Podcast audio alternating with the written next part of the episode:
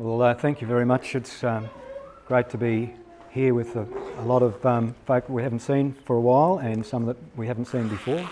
So it's very encouraging for me to, uh, to come to a place where um, the Lord's name is lifted up. And that's my intent today, is to lift His name up. And if there's nothing else that I leave you with today, and that's the thought that Jesus is worthy. There's no other name under heaven or under, on the earth whose name is worthy to be praised and honoured in the way that Jesus is. I'm going to spend a lot of time actually outside of the Gospel of John today, and I just uh, many of you be familiar with uh, with John's account. I'm hoping that you've done your homework over the last little while and looked at that. But I, what I intend to do today is to to do three things. One is, firstly, shine a light. If you think about shining a light, I'm wanting to illuminate that which God declared from the beginning of time and how that fits in with what has happened in John and also the other gospel accounts that we'll look at briefly. The second thing I want to do is to hold up a mirror. And isn't scripture like this often? It's both a light, it reveals God and His Son, Jesus Christ, but it also holds up a mirror to our own state and our state before, if we are in that situation, before we came to the Lord Jesus. But even now, it is a, it is a mirror that we should hold up regularly and look at ourselves, examine ourselves. And finally, I want to again shine the light because there is a, a hope that I want to leave you with. A hope that even at the beginning of time, even thousands of years before Jesus went to the cross, or a thousand years Jesus went to the cross, it was looked and prophesied through Scripture that Jesus would rise again and return for his saints. I really want to leave you with that great hope. And I think that's particularly important when we start looking in the mirror, of course, that we do that. So, when I want to look at the death and burial of Jesus, I want us to look at through the eyes of the prophets, firstly, and for that reason, I'm going to look at two parts of Scripture. Initially, I'm going to look at Psalm 22, and we'll go through there in some detail, and then also in Isaiah 53. Now, there are many other places we could look at as well that proclaim many of the things that came to pass, but I want you to, to go away with the thought that these things that happened to Jesus weren't an accident. They were, as Peter mentioned us to, uh, to us last week, were established at the foundation of the world. I know as a young Christian, and this is a little while ago now, as a young Christian, I often thought, what would it have been like if Jesus didn't have to go to the cross? It seemed such a sad and sorrowful story that a man who had never done, never sinned, had to die, and we were, and he had been lost to us. And that's a very simplistic, uh, fleshly way of looking at things. But I want you to look back through the eyes of God, through his prophets, and through the psalm, and realize that this was the only way it could be. That Jesus had to be taken and had to be taken to the cross in order that a, a relationship with our Father God could be restored. So I'm just going to ask you to um, uh, come to me with me to Psalm 22. And I'm going to indulge you a little bit here, and I'm going to read most of Psalm 22. I'm going to leave a little bit to the end. So just bear with me as I find my place. But you might like to spend that time finding your place too. I'm going to read it through first and then come back to a few particular aspects of Psalm 22. Just meditate on this as we, we read it through. My God, my God, why have you forsaken me? Why are you so far from saving me, so far from my cries of anguish? My God, I cry out by day, but you do not answer, by night, but I find no rest. Yet you are enthroned as the Holy One. You are the one that Israel praises. In you our fathers put their trust. They trusted and you delivered them. To you they cried out and were saved. In you they trusted and were not put to shame. But I am a worm and not a man, scorned by everyone, despised by the people. All who see me mock me. They hurl insults, shaking their heads. He trusts in the Lord, they say. Let the Lord rescue him. Let him deliver him, since he delights in him. Yet you brought me out of the womb. You made me trust in you, even at my mother's breast. From birth I was cast on you. From my mother's womb, you have been my God. Do not be far from me, for trouble is near, and there is no one to help. Many bulls surround me, strong bulls of Bashan encircle me, roaring lions that tear their prey, open their mouths wide against me. I am poured out like water, and all my bones are out of joint. My heart is turned to wax, it has melted within me. My mouth is dried up like a potsherd, and my tongue sticks to the roof of my mouth. You lay me in the dust of death. Dogs surround me, a pack of villains encircles me. They pierce my hands and my feet. All my bones are on display. People stare and gloat over me. They divide my clothes among them and cast lots for my garment. But you, Lord, do not be far from me. You are my strength. Come quickly to help me. Deliver me from the sword, my precious life from the power of the dogs. Rescue me from the mouth of the lions. Save me from the horns of the wild oxen. And at that point, I just want to pause and we'll come back to the second half of, or the second portion of Psalm 22 later as we um, revisit that toward the end. But I want to ask you the question, and it's a rhetorical question can you see the gospel being played out in this passage of Scripture that was penned under the inspiration of the Spirit of God some several hundred years before the event.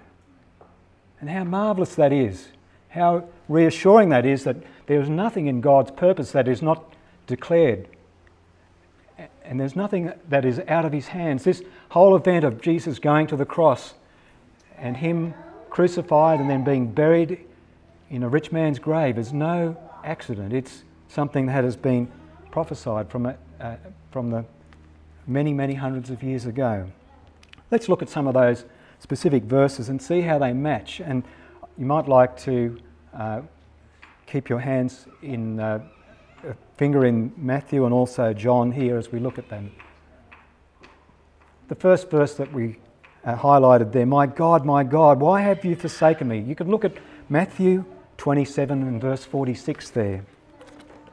That's exactly what Jesus had said, and that was uh, mentioned last week. Eloi, Eloi, uh, sabachthani. I can't remember the exact uh, translation, but it is, My God, my God, why, has my, why have you forsaken me?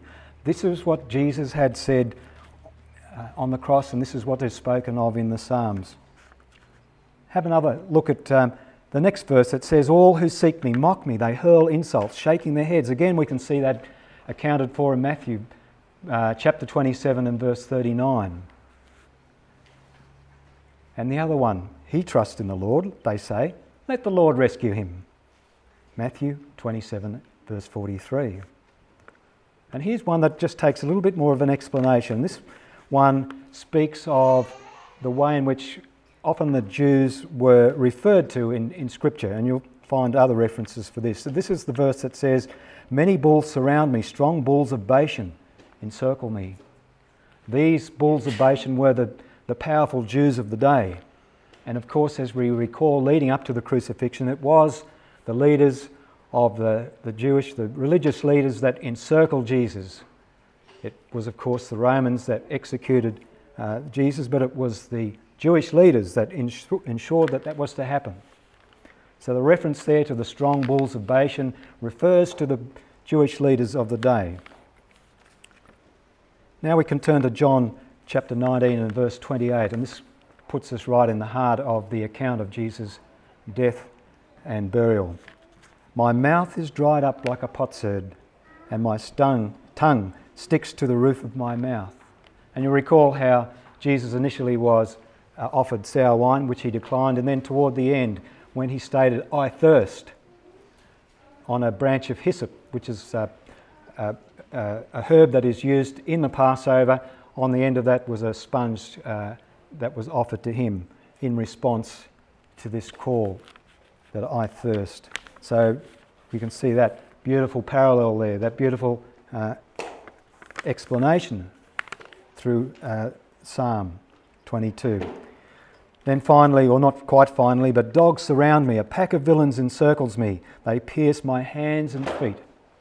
It needs to be remembered that at the time that psalm was written, the institution of, of uh, crucifixion was not even known. It was not known to the people of that day.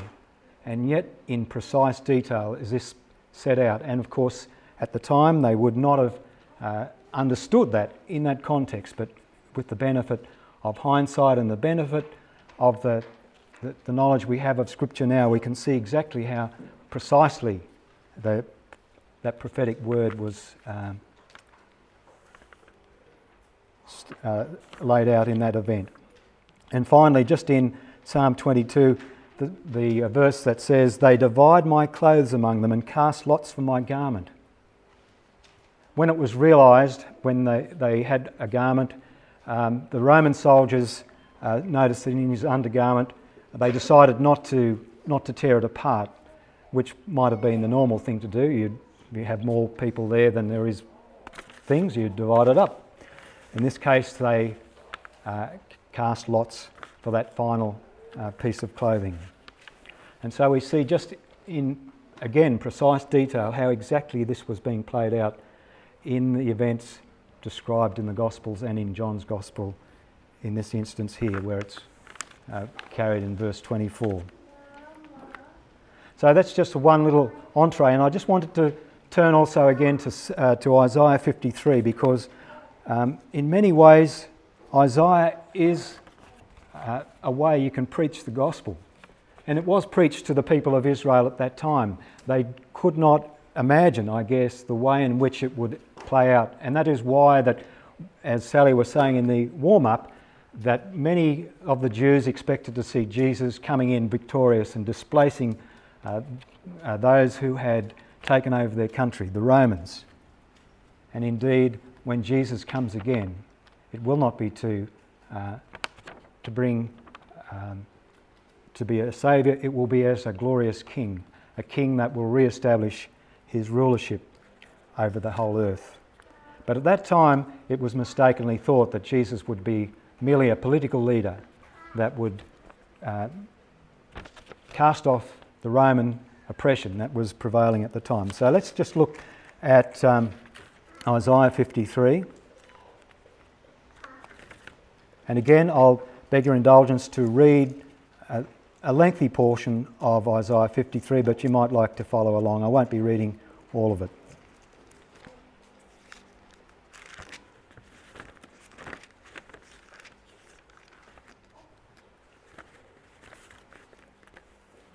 I might just start at the end of um, chapter 52 and verse 13.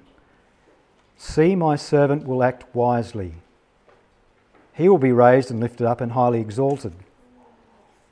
Just as there were many who were appalled at him, his appearance was so disfigured beyond that of any human being, and his form marred beyond hum- human likeness. So he will sprinkle many nations, and kings will shut their mouths because of him. For what they were not told, they will see, and what they have not heard, they will understand. Who has believed our message, and to whom has the arm of the Lord been revealed? He grew up before him like a tender shoot, and like a root out of dry ground. He had no beauty or majesty to attract us to him, nothing in his appearance that we should desire him. He was despised and rejected by mankind, a man of suffering, familiar with pain. Like one from whom people hide their faces, he was despised, and we held him in low esteem. Surely he took up our pain and bore our suffering, yet we considered him punished by God, stricken by him, and afflicted. But he was pierced for our transgressions, he was crushed for our iniquities. The punishment that brought us peace was on him, and by his wounds we are healed. We all, like sheep, have gone astray. Each one of us has turned to our own way, and the Lord has laid on him the iniquity of us all. He was oppressed and afflicted, yet he did not open his mouth. He was led like a lamb to the slaughter, and a sheep before its shearers is silent, so he did not open his mouth. By oppression and judgment he was taken away. Yet who of his generation protested? For he was cut off from the land of the living. For the transgression of my people he was punished. He was assigned a grave with the wicked and with the rich in his death, though he had done no violence, nor was any deceit in his mouth. Yet it was the Lord's will to crush and cause him to suffer. And though the Lord makes his life an offering for sin, he will see his offspring and prolong his days and he will and the will of the Lord will prosper in his hand. After he has suffered, he will see the light of life and be satisfied. By his knowledge, my righteous servant will justify many, and he will bear their iniquities.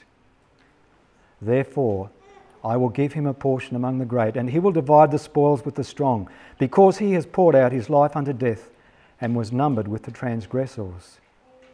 For he bore the sin of many and made intercession for the transgressors. Again, I just want you to realize that this was written hundreds of years. This was uh, written at the time of King Uzziah, one of the better kings of, uh, of, um, of Judah. And this was a time of um, great revival, but it was also a time in which the nation of Israel and the nation in particular, and also Judah, was far off. And this was a word that was being written to them uh, specifically to uh, grant them a hope, a hope of a future, and to help them to understand the events as a nation that would unfold before them. Of course, they had not realised that at that point this was going to happen in hundreds of years. I want you to just look also at the specific aspects that were mentioned there and how closely they tie in with the, um, with the events that are outlined in John and also the other Gospels. One in particular I just want to draw your attention to is in John uh, chapter 19 and verse 41. And this is a special moment, I think, in the uh, whole aspect of, uh, of the crucifixion and death and, and burial sequence that turns a lot of things on their heads. This verse reads, And he made his grave with the wicked and with the rich in his death. This relates to the uh, act of John uh, of um, of the uh, rich man, Joseph of Arimathea. He was well regarded in the. Um, he was one of the council of the Jews. He was highly regarded. Yet it says he he was a secret believer. He was a secret follower of the Lord Jesus, and he gave up, in spite of the intent of the Jews, which was to consign Jesus to uh, uh, probably the, the graveyard which was reserved for criminals in the valley of Gehenna. But it was Joseph that came and pleaded for the body of Jesus. And it was Joseph who placed and dressed the body and placed it in a, a, tomb that was reserved. He had already set aside for his own death, a tomb that had never been used. And here we see some beautiful parallels because if you remember, if you think of the incarnation of Jesus in Bethlehem, it was he as a child, as a baby that was placed in a trough, an animal trough. And in his death, he was placed in a stone tomb that had never been used, something that was perfect and unpolluted, let's say, where it was the intent, the original intent was to send Jesus to a disgraceful end in the, in the valley where the, the bones of many criminals would have been laid, in the valley of Gehenna. There's another verse that I want you to uh, look at, and we highlighted this one before in the psalm, and that is that it pleased God. It pleased God that Jesus went to the cross. We sometimes think in our natural selves that this was something that was anathema, that Jesus has been taken out of his hands and put on the cross and, and sent to a place of disgrace. Just meditate on this verse for a moment. It says, Yet it pleased the Lord to bruise, bruise him. He hath put him to grief. I'm reading from the King James now. I think it's a better rendition of this. When thou, sh- thou shalt make his soul an offering to sin, he shall see his seed, He shall prolong his days, and the pleasure of the Lord shall prosper in his hand. It pleased Yahweh. It pleased Yahweh that Jesus went to the cross. It was a grief to his followers. They were confused. They were despairing. What is going to happen to us now? Our Saviour has been consigned to the place of death. We will never see him again. This was the thoughts that may well have been going through the minds of his followers. And we know, of course, that earlier that Peter was uh, rebuked because he had said to the Lord, No, you're not going to go there. You're not going to go. Uh, and the Lord rebuked him for his impertinence. His, uh, he said, Get behind me, Satan. But this is what God's purpose was. God, in his intense longing for his creation, to have it restored back to him, wanted Jesus to hang on that cross. It wasn't an error. It wasn't a mistake. It wasn't plan B. It was plan A. It was instituted from the beginning of time. I just want to again highlight the contrast between his incarnation in Bethlehem and his death. I mentioned the one before. Jesus was born uh, in the manger. At his death, he was placed in a rich man's tomb. His birth was announced by angels. His death by darkness and an earthquake. Now, that's not found in John, it's found in one of the other gospel accounts. And you'll recall at the time uh, there was a period of three or so hours where there was darkness in, enveloped the whole earth and there was earthquakes. And uh, it's interesting that that is not picked up in each of the gospels, but it is picked up in at least one of them. At his birth, visitors came down to bow, to bow down and worship bringing gifts. You remember the accounts of the three wise men coming from the east and the shepherds bowing down to worship. At his death, he was reviled and mocked, and people scattered. Now, there were some that were there, of course, in his presence.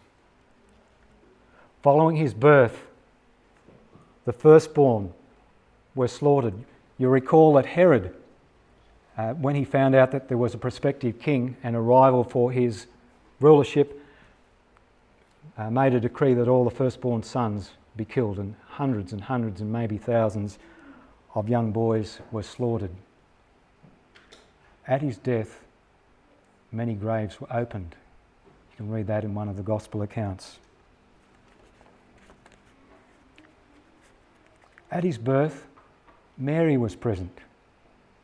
At his death, Mary was present. She was the only one. She was the only one, of course, having given birth to Jesus, that was there at the end. We can surmise that because at the time of his birth, the other Marys would not have been there. It would have only been Joseph and the heavenly host that witnessed the event, and of course the three wise men and the shepherds. None of those were present at his death. At his birth, Mary was present at his death, he she was also present. And you remember the heartfelt um, declaration from the cross when Jesus looked at John and said to um, uh, John, to Mary, his mother, She is now your guardian. She will take care of, and, and to John, I should say, She is now your mother. Just a beautiful picture of his concern for his own mother at that point. And finally, in, in Bethlehem, Jesus was presented as a helpless babe. And that's highlighted when we think about the Christmas story. We think of a, a helpless babe in a manger. On Calvary, he was made helpless on a cross. In the natural sense, he was helpless on the cross, but in the spiritual sense, in the supernatural sense, he was powerful on the cross. You recall that there was no need for him, his legs to be broken, and that incidentally is another uh, fulfillment of prophecy that was made at, uh, in uh, Psalm 69, I think it was, and various other places where the Passover lamb was never to have its bo- bones broken. But on the cross, it was Jesus who gave up his life. It wasn't taken from him, it was, he gave it up himself. And so, while in the natural sense we look at him as helpless, it was him that sent and declared, and we see it in the resurrection account, he made sport of those powers and authorities that thought they had done away with the Son of Man. And at this point, I want us to come back and look at ourselves. But I'm going to hold up the mirror. This is the central part of my message this morning, and this is the holding up of the mirror. And in some ways, you say, well, where are you going with this? The mirror is in relation to the burial. In relation to the burial, you'll see that obviously Jesus was placed in a, in a tomb. He was there for three days before he rose. And we'll hear Adrian speak about the resurrection next week. But there's a certain sense in which when we come to Christ, we, are, we identify with Christ's death, but also we, we are buried with him.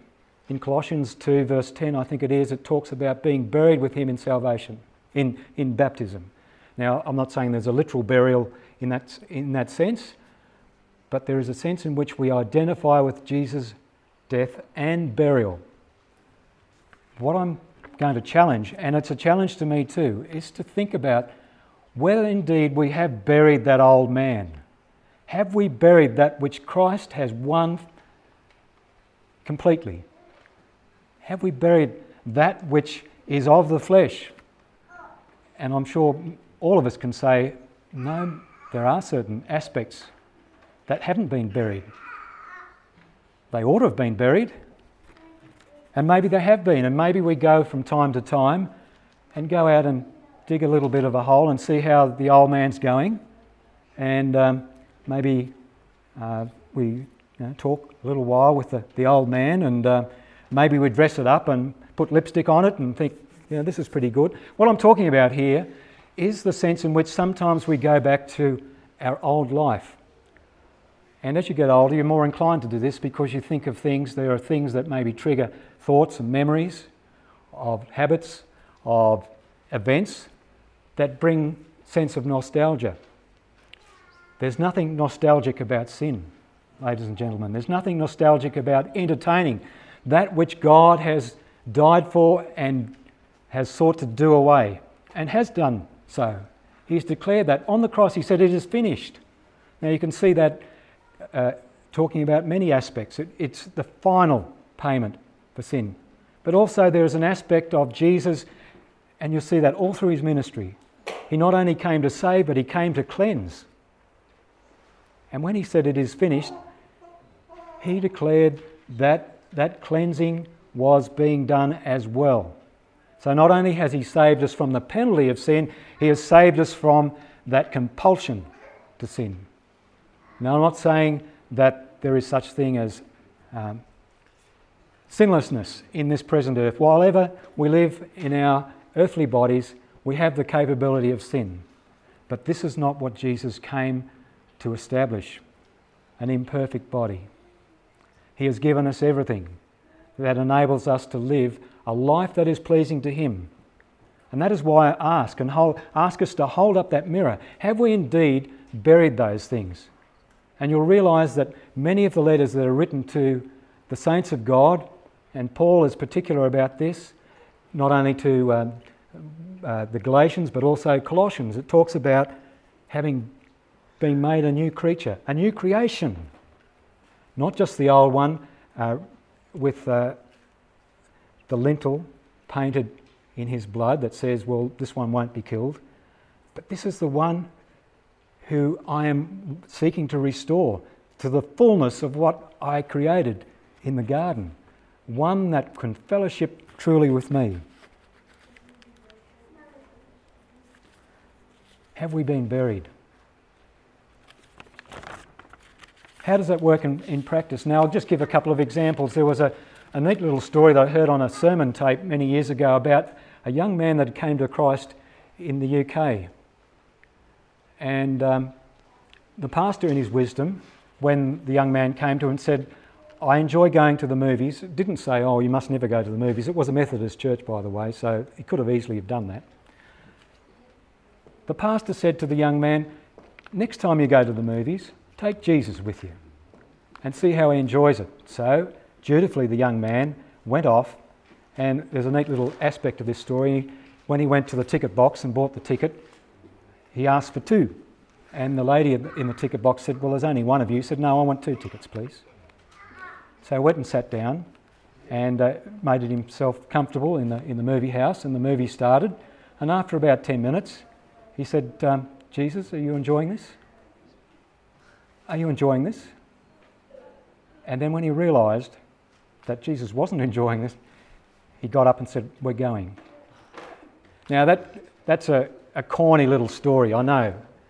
But that's the way in which sometimes we need to put ourselves, and in a personal way, it's sometimes a, a place where we need to, to ask Jesus to come into a situation in which we normally find as our realm, our little sphere of influence or our sphere of activity that no one else can enter. It might be looking at the internet, it might be recre- some recreational activity, it might be some form of relaxation. And I'm not saying any of those things are inherently wrong. But if those are things that do not please the Lord, that is a place that we don't want to be for very long. And for me, it might be looking up um, a political blog or something like that and getting carried away with the discussions that are going on there. And I'm finding myself having to go, Lord, is this, is this what you think? Is this what, how you think about these aspects? And that, I think, is the way, that's the way in which we need to constantly check ourselves, being placed into a situation, not imagining for a moment there are places where God has no place. This is our little realm. This is where we um, just do our own thing. There's not such a place. And this is a challenge to me, and it's a challenge to you, I know, is to be always mindful of taking the Lord Jesus into every situation we find ourselves, whether it's a place of work, of study, of recreation, in the family home, in times of conflict, in times of celebration. It is, there is no place in which we should not imagine or even know that Jesus is there with us.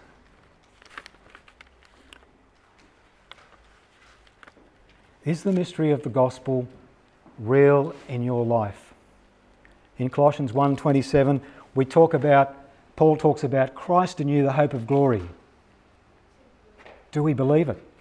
Do we believe that if we are a follower of Jesus Christ that he lives in us? And in so doing, do we have that living hope, a hope of a life with him into eternity?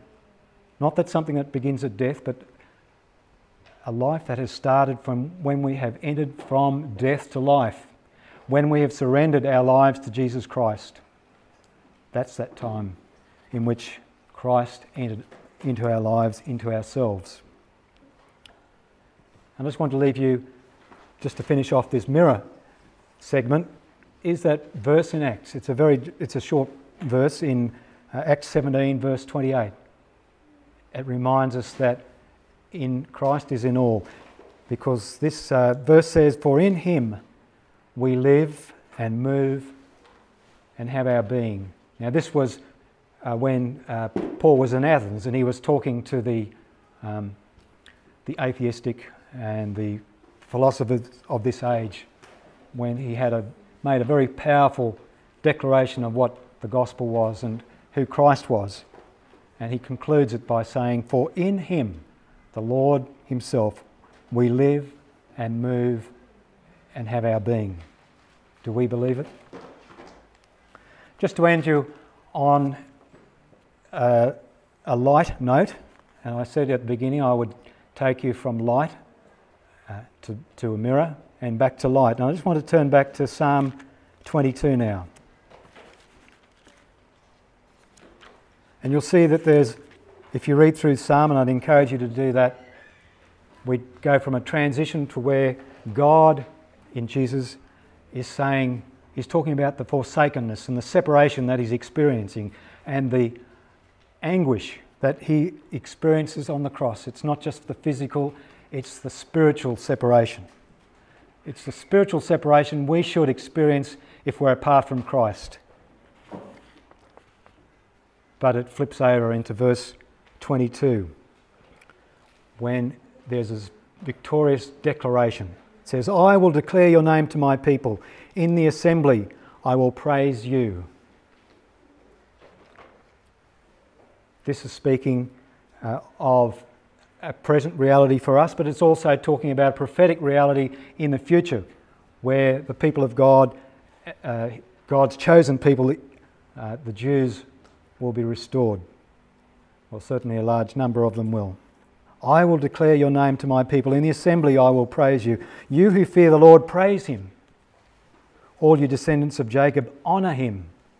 Revere him, all you descendants of Israel, for he has not despised or scorned the suffering of the afflicted one. He has not hidden his face from him, but has listened to his cry for help. Now, this is very timely for the people of that day. It had a prophetic meaning right at that time because it was at this time when the Jewish people had been uh, separated from God because of their uh, rebellion against Him. They'd turned to other gods and in God's judgment, He had delivered them over to their enemies. And some of them may well have been reading this when they were sitting in Babylon in, uh, in exile. And this was, the, this was the hope that they had that God would come through for them yet again. But it speaks to us because God has come through for us. And it speaks of a future time in which God will come through for the nation of Israel, for those who have rejected Him, but in the future will be restored to Him. From you comes the theme of my praise in the great assembly. Before those who fear you, I will fulfill my vows. Now, how precious is that as a promise to us for those things that we read in Scripture that are prophetic in nature, that have not yet to come? We see how precisely the, prophet, the prophets of old spoke clearly of Christ's deliverance, his crucifixion, his resurrection. And now we read of those same prophets declaring of things that are to come. And how confident can we be, seeing how precisely those things were fulfilled at that time? Going on to verse 26 The poor will eat and be satisfied, for those who seek the Lord will praise him. May your hearts live forever. That is God's hope. That is God's declaration for us. And finally, in verse 27, all the ends of the earth will remember and turn to the Lord, and all the families of the nations will bow down before him. For dominion belongs to the Lord, and he rules over the nations. Now, that's a prophetic word that is yet to come, and, and, and there are different ways, perhaps, of seeing how that might be played out. It may be played out in the millennial kingdom, where God restores a, a place in which his rulership is exclusive. And just finishing up the last three verses. All the rich of the earth will feast and worship. All who go down to dust will kneel before him. Those who cannot keep themselves alive, posterity will serve him. Future generations will be told about the Lord. They will proclaim his righteousness, declaring to a people yet unborn, He has done it. He has done it. That's a beautiful um, picture of that final statement on the cross. It is finished. It is finished, he said on the cross. And in this last verse, this last part of the last verse of Psalm 22, it, it states that He has done it. It is God's purpose. And just, just to finish up, I just want to read a little poem. Um, Hill of glory, bloodstained cross standing, divine justice rendered, set us free.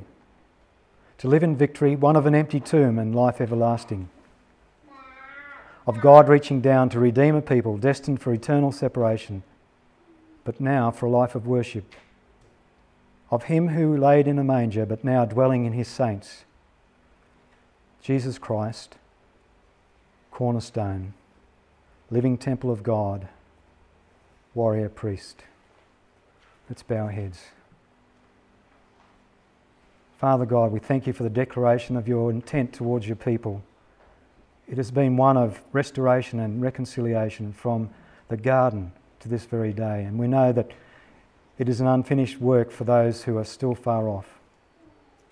And so, Father, we just pray that you'll take the words of your scripture and apply them in our lives, that we will hold up that mirror and see that there is no place in which you're excluded from. And that as we come in sincerity and a desire to please you, that we will indeed be cleansed,